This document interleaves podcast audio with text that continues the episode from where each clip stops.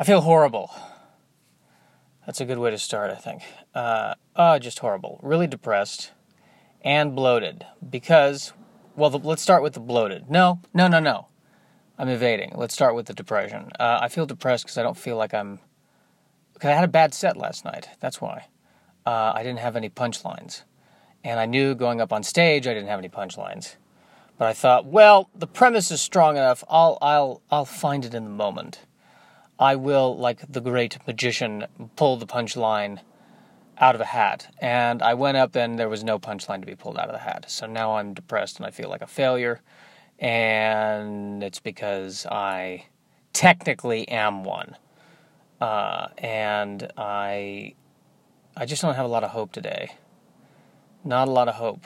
Uh, it didn't help that I watched the movie Lady Bird last night, which is a great movie, but it just made me feel really guilty about how I treat my parents.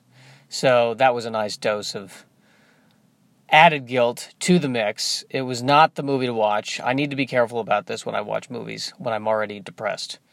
Uh, that's why I typically like to watch movies that say nothing because it, uh, um, I, I don't, it doesn't throw me into deeper depression. That's why I love Highlander 2. I can Highlander 2 makes me feel on top of the world. It really does. Uh, especially a world that's protected by a giant shield that doesn't need to be there, that can be destroyed by blowing out one tower. Uh, well, because it was the, the tower shot up to all the satellites, and the satellites generated the shield. Uh, so if you blow up the tower, you blow up all the satellites. And then they didn't need the shield. They realized they didn't need the shield, and all was well and it sort of retconned the entire first Highlander, which was odd. But still, I think it's one of the best films of of the 20th century. I really do. Um, uh, it will disappear in the sands of time, and that's a sad thing. That's a sad thing. But I feel depressed. And I have to pull myself out of it. Uh, I, I, it'd be nice if. I just want Steven Spielberg to come out of nowhere and go, you know what? You're in the movie. That's. I know that's not how the world works.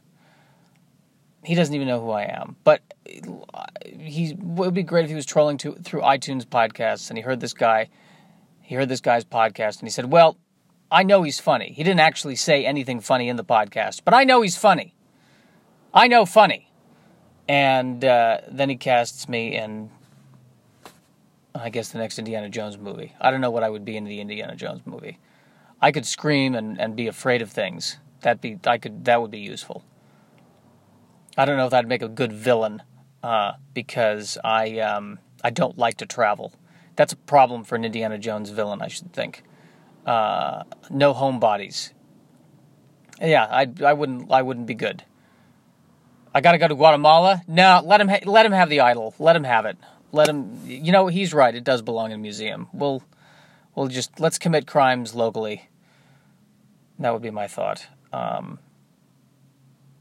I uh, what was the other thing I wanted to talk about?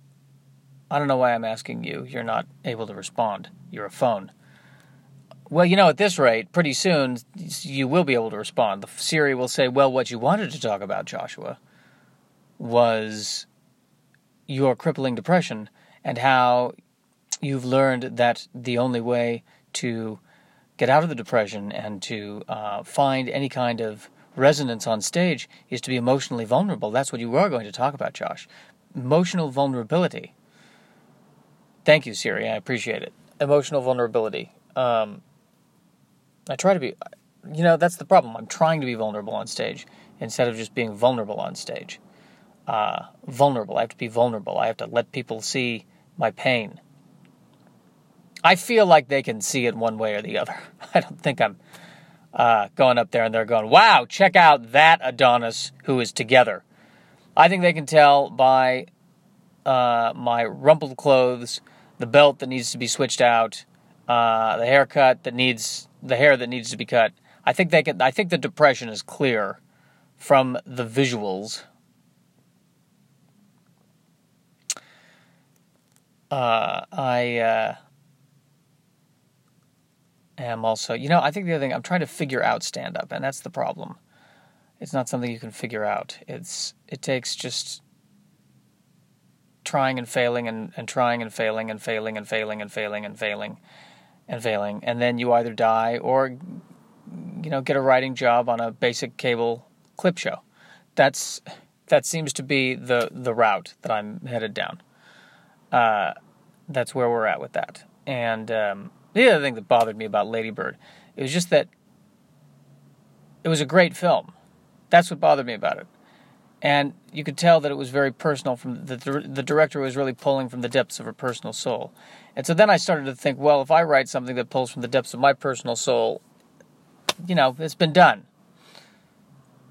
But where else am I going to pull things from? At this point, I could just do a remake of Highlander 2 and I'd be happy, but I don't think the studio would finance it.